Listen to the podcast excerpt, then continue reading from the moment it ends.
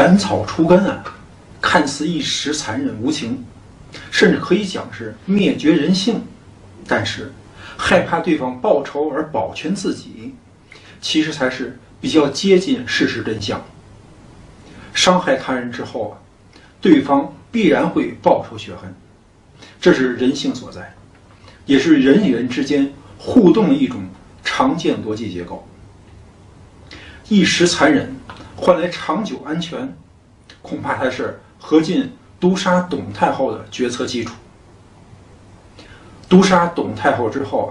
董太后的后事是举柩回京，葬于文陵。何进这边脱病不出，说明何进还不算是一个合格的政治家。何进的内心深处啊，还是有愧疚感在折磨灵魂。何进不敢面对他做过的事情，不敢在所有人的面前去祭拜董太后，这反而是给人们一个攻击的借口。董太后生前与何进他们是权力角逐的竞争对手，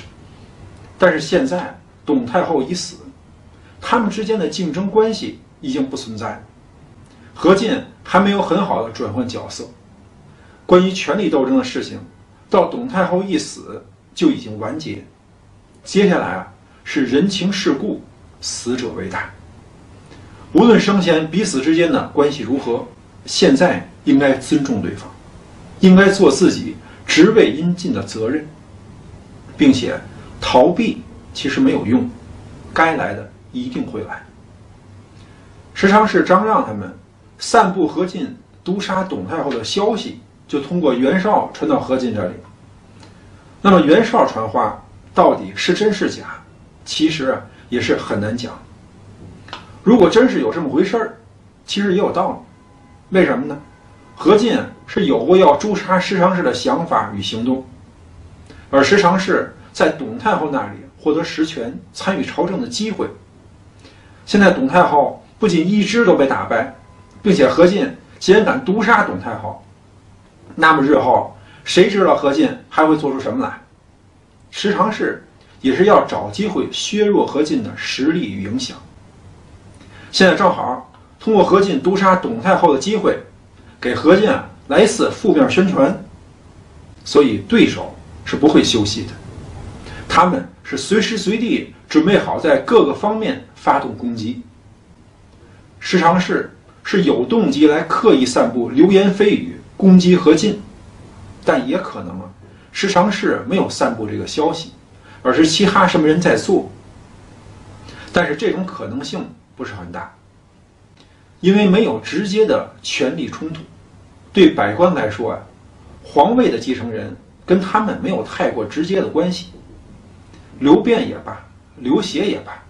那是董太后与何皇后在皇室内部的竞争，而无论最终谁上来，他们作为区域管理的中层管理层是无所谓的事情，可能会对一些个别人员的信任程度有变化，但就整体官僚阶层没有太过直接的利益冲突。倒是设身其中的石常氏，在董太后与何皇后之间的竞争当中左右逢源，所以袁绍说石常氏散布流言是比较靠谱的事情。接下来何进这个人是优柔寡断，没什么主意。作为近似团队领袖位置的人来讲，何进的这个特性是真要命。袁绍这么一忽悠，何进就又想要杀石常氏了。回来何皇后一否决，就又没受念。接下来袁绍再一忽悠，就又有主意了。何进同志意志非常不坚定，优柔寡断对领导来讲不是优点，而是很严重的缺陷。何进没有好好修炼自己，没有把自己的不足之处修好，结果是必遭祸患。为人处事，我们经常面对许多选择，但是要知道，最后一定要做出决定，就是不管讨论多少方案，一定要有结果，要拍板定案。讨论半天没结果，左听听右看看，那是过程，那个权重是要比较权衡，但是我们往往没有那么多的时间，所以决定就是要有最终选择的截止时间。期限的概念是决定的一种推动性因素，因为有时间期限，所以必须在这个时间节点给出结论，要么做，要么不做。决策过程当中，如果没有时间性因素的考虑，恐怕难免拖拖拉拉的情况出现。袁绍几次三番提出建议，要何进诛杀所有宦官，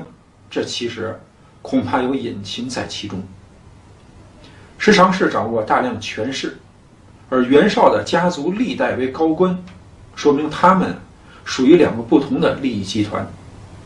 一个是政府官僚集团，另一个是受皇帝宠信的宦官集团。这是两大集团对国家权力的一场旷日持久的较量。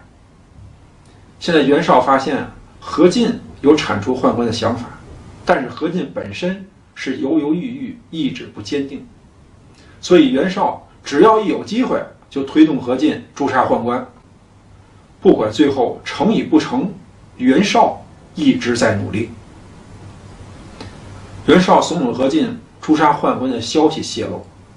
十常侍他们找到何进的弟弟何苗，给何苗送去不少礼物钱财，托付何苗去跟何太后说他们的好话。十常侍这一步可以说是老谋深算，并且他们是先下手为强。何苗先去跟何太后反映，何进后去跟何太后商议。其实看似很接近，但是那个先后顺序在这里发挥了非常大的作用。人们对信息与观点多数时候都是先入为主，最先听到的内容对整体事物思考判断的影响非常大。我们很多时候甚至是先听到一面之词就偏听偏信，后面其他不同的观点是连听也不听，一听就相信，接下来其他什么话都听不进去，那是非常糟糕的情况。要知道兼听则明，偏听则暗，要有那个修养，就算是不认同对方的观点，也要听一听对方会说一些什么。事情往往是一个巴掌拍不响，只听事件当中一方的描述，是往往有很多偏离事实的成分，会有不少个人主观感受的色彩在其中，因此也就会对事实真相有一定程度的歪曲。当然当事人自己很可能是不了解全部信息，但是不排除其个人观点与事实不符的可能。多听一听不同位置、不同立场、不同利益人们的想法，对开阔我们的视野，增加我们了解事物的广度与深度会有很大的帮助。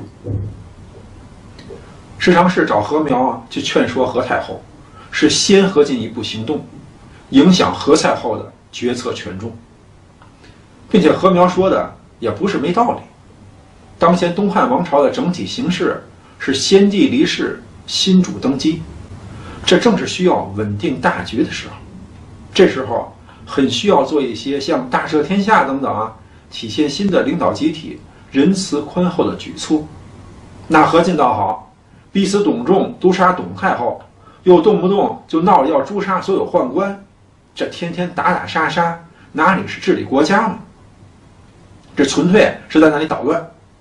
何苗对何进的一些行为表达了自己的意见，但是何苗与何进毕竟是兄弟，他们俩再加上何太后都是一家人，这是关上门自家人在说话，他们之间没有那种对立的敌我冲突，只是何苗也不希望何进这么闹下去。他们是好不容易才掌握大权，现在不好好享受权力治理国家，总想着杀人，其实弄不好真是有被颠覆的可能。何苗是认为现在他们何家在东汉王朝的权力角逐可以说是大局已定，那么接下来就应该求稳定，而不是搞事情。再说主要竞争对手董太后一针都没消灭，再打击更多的权力阶层，恐怕也不利于他们的何家持续掌权。你今天打击人家，那么早早晚晚人家会反过手来收拾你，这是必然的逻辑结果。所以何进诛杀宦官的行为，在何苗与何太后看来是已经有些过分，并且没有必要。而那石常氏通过何苗来劝说何太后，阻止何进的行动，是对时局的准确判断。何苗啊是何家人，他说的话对何太后是非常有分量的，并且石常氏只是向何苗求救，也不是要造反谋害何进，所以何苗收了人家的好处，又不太认同何进的观点，自然就要替人家说好话了。当何进跟何太后讲又要杀宦官的时候啊，何太后其实是把稳定大局的底线亮出来。宦官们掌权是汉朝先帝定的事情，现在是刚完成最高权力的交接，何进就要诛杀那些老臣，这是不利于局势稳定的做法。何太后以稳定大局为判断的关键点不无道理。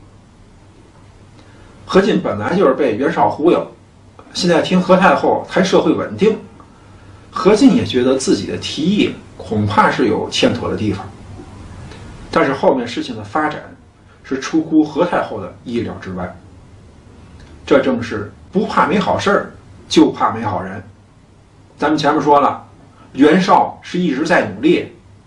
袁绍听说何进的提议被何太后否决之后，就给何进出了一个馊主意。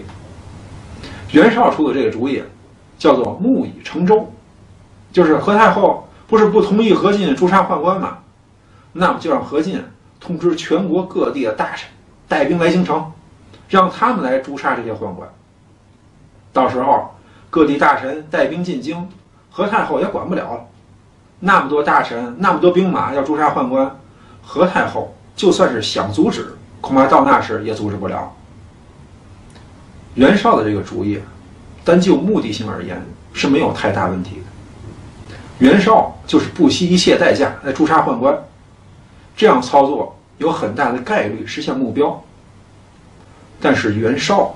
不是当朝权力核心团队，现在皇子刘辩继位，何太后、大将军何进、何苗已经形成新的权力核心。